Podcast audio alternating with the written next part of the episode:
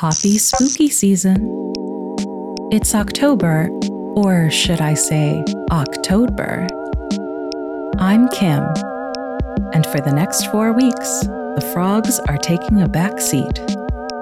Because this month, it's all about the toads, baby.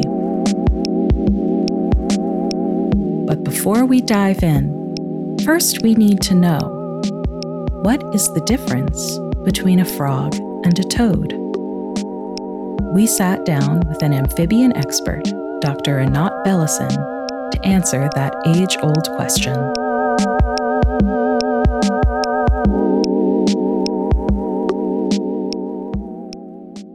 I'm joined today by Dr. Anat Belasen. She has a PhD in ecology and evolutionary biology and a postdoctorate in conservation biology. She's currently doing another postdoc in biology at Cornell, and her research focuses on amphibian disease susceptibility and conservation genetics.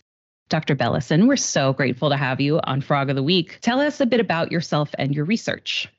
Yeah, so um, I identify as a conservation scientist, um, but my training is really in ecology and evolutionary biology. Um, I sort of started out as a starry eyed undergrad who wanted to save all the animals. And then I started working in a research lab and I fell in love with research and how it's really about chasing your curiosities. Um, I learned a lot about uh, how research can be applied to conservation and management in my undergrad. And then I went and did a master's at University of Michigan where I studied climate change impacts on lizards. Um, and then I went and did a PhD in a different department at Michigan where um, I did a lot of field work in southeastern Brazil, uh, collecting samples to kind of understand how habitat fragmentation and land use intensification has affected um, diverse amphibian communities in Brazil. I did a lot of collaboration with local Brazilian uh, biologists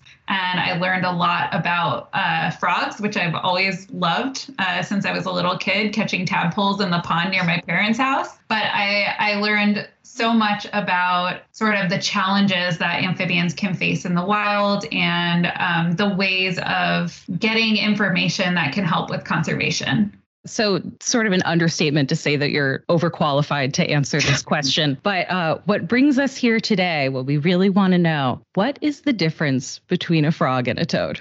Yeah, so I think, you know, I'm a scientist and so I tend to overanalyze things. And I when I was thinking about this question, I thought about the different ways that you can possibly answer this question. I think a lot of the time when I'm talking to someone who's not a scientist, I'll rely on morphology and ecology or what the animal looks like and what it does in the environment. And so, from a morphology and ecology standpoint, uh, frogs and toads generally look really different. So, um, this also depends on where you are. So I'm going to come from the perspective of being in the northeastern United States. Uh, this is probably pretty applicable across the United States and for most of North America. Um, but when you get down into South America, into the tropics and other places um, around the world, these rules will not hold. Um, so I'll just stick with what I know, what I see in my everyday life, and maybe what a lot of your listeners And so um, frogs can either be aquatic, which means that we see them living in ponds, we see them living in streams, or they can be arboreal, which means we see them living in trees. Um, and so you'll see either a pond frog that looks kind of like a bullfrog. Um, they're really designed for swimming and jumping.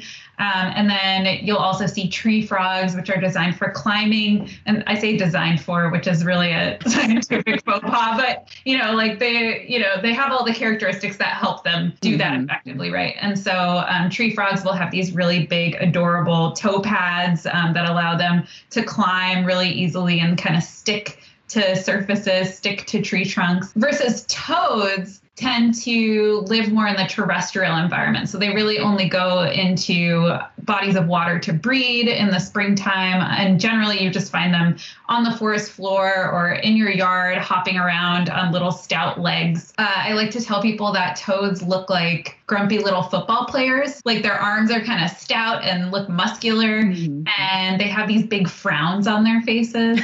um, so if it looks really frowny, it's probably a toad. If it has a big smile, it's probably a tree frog. And then the other way that you can kind of answer this question is by thinking about phylogenetics, which is the way that um, evolutionary biologists understand animals or organisms to be related to each other. And so you might remember learning back in grade school kingdom, phylum, class, order, family, genus, species. King Philip came over for good spaghetti.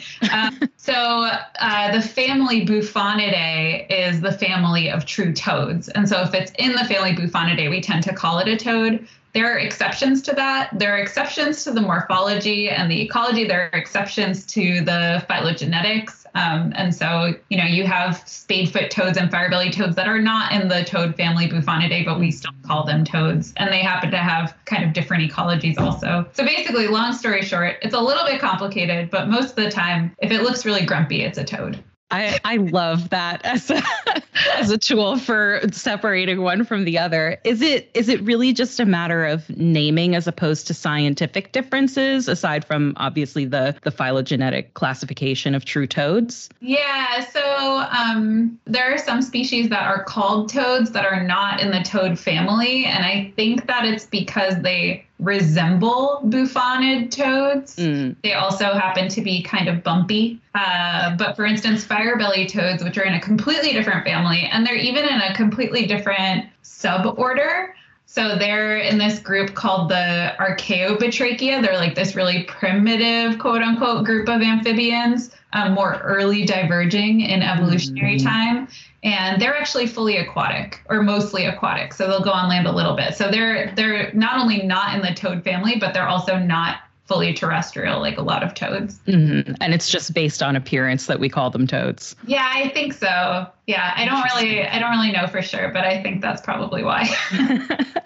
So is it correct to say that all toads are frogs but not all frogs are toads or is it more distinct than that? Yeah so i tell people that i think it's kind of like all squares are rectangles but not, mm-hmm. not all rectangles are squares. It depends on who's defining what the most general reference term is. And so like in english and in north america at least we tend to refer to all of the amphibians that don't have a tail as frogs, and then one group of frogs as toads.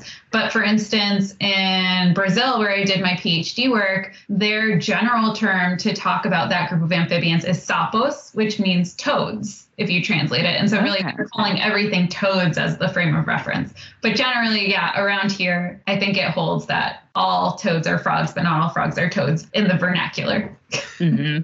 So, uh, when as kids we hear things like oh frogs have slimy skin but toads have like bumpy or warty skin. Um, is that generally true? Is it kind of something that we might reference in in terms of whether we decide to call something a frog or a toad or is that always true?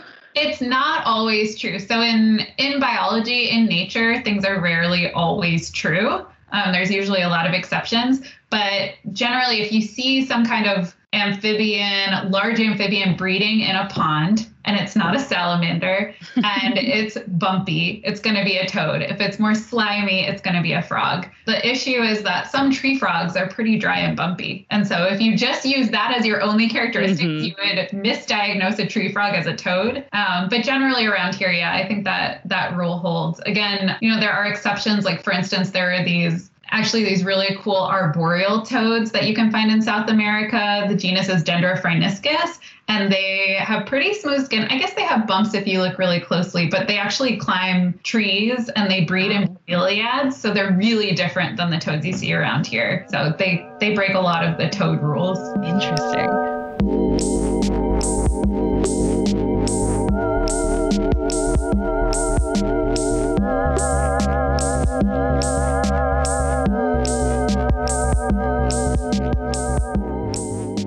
On each episode of Frog of the Week, I highlight a species of frog and I explain why I like that frog as an amphibian expert and in the spirit of October. What is your favorite toad and why do you like that toad? Yeah, so I'm going to be kind of basic and say the American toad. It is a classic. It's a really good species. Um, you find them really often in eastern forests um, in the US. And a lot of people might think of them as being kind of brown and boring, but actually, if you look closely, um, sometimes they'll have little patches of red, they'll have mottling, they'll be a little bit green, they'll have sort of a bronze background. And I just think they're really, really cute at any size. So when they're first metamorphose, they're really tiny and kind of like long and lanky. And then when they're juveniles, they tend to be kind of almost spherical, which is ridiculously adorable. Um, and then as adults, I mean, they're just they're just a classic toad. They're really great. They make these tiny little hops, which are adorable. Yeah, so I love them. Awesome. So finally, given your area of expertise, uh, I I had to ask. You know, something that we have learned in the course of of doing this podcast is that amphibian species worldwide face all kinds of threats. Um, climate change, habitat loss, disease. For, you know, the average person who just really loves frogs and toads and and wants to do what they can to help support frog and toad populations and other amphibians, how can they do that? Do you have any recommendations for um, things we can do in our daily lives or uh, organizations or uh, causes we can support that would help? Yeah, so I have three major suggestions. The first one is that if you're a gardener, you can plant native plants in your garden and this does a lot of important things. So it attracts native insects and pollinators, which is great for the ecosystem. And anything that benefits the ecosystem will benefit amphibians. Um, it also could provide food for toads if you attract native insects to your garden. Um, the other thing is that native plants are adapted to thrive in the local environment. And so you don't need to use fertilizers or insecticides. And those are chemicals that amphibians are really sensitive to. And so limiting use of those chemicals can benefit amphibian populations. You can also stick a little upside down pot out in your garden as a toad house, and they'll use it for mm. protection, especially if it's like a terracotta pot that has a little chunk missing, then they can get in and out through the doorway. It's very adorable when this happens. If you are a coffee drinker and you can afford it, I would recommend um, trying to only purchase shade grown coffee. And so, um, one of the biggest contributors to biodiversity loss in the tropics, where most of the amphibian diversity is globally, is destruction of rainforest for industrialized intensive coffee production. Um, but there are also more rustic, traditional, indigenous ways of growing coffee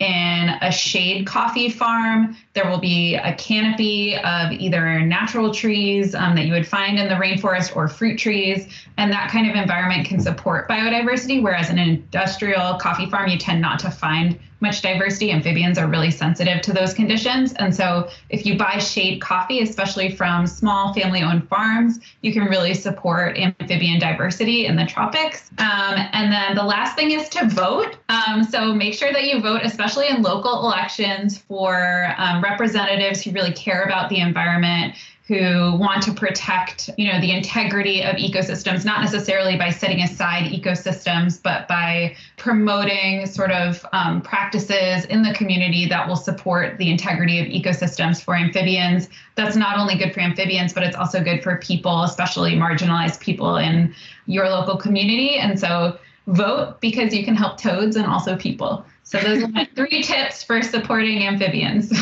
Thank you so much. Those are like really actionable, all of them. I really appreciate that. So that's all I've got for you. Thank you so much for joining us. If someone wanted to follow your research or, you know, follow you on on social media, uh, where can they find you? And uh, is there anything else you'd like to promote while we have you? Yeah. Um, so my Twitter account is Anat Loves Frogs, A N A T Loves Frogs. Um, that's also my Instagram handle. And so feel free to follow me on there. I generally, well, I haven't been super active lately, but I try to post updates about my research and post pretty frog pictures. All right. Well, thank you so much. Uh, we really appreciate it. Uh, hope you have a wonderful October. Same to you. And that's the difference between a frog and a toad. Thank you again to Dr. Anat Belasen for her expert toad spotting advice. Photos of Dr. Belasen's favorite toad will be posted on our Twitter at Weekly Frog Pod and linked in the show notes. Thanks for joining us. See you next week.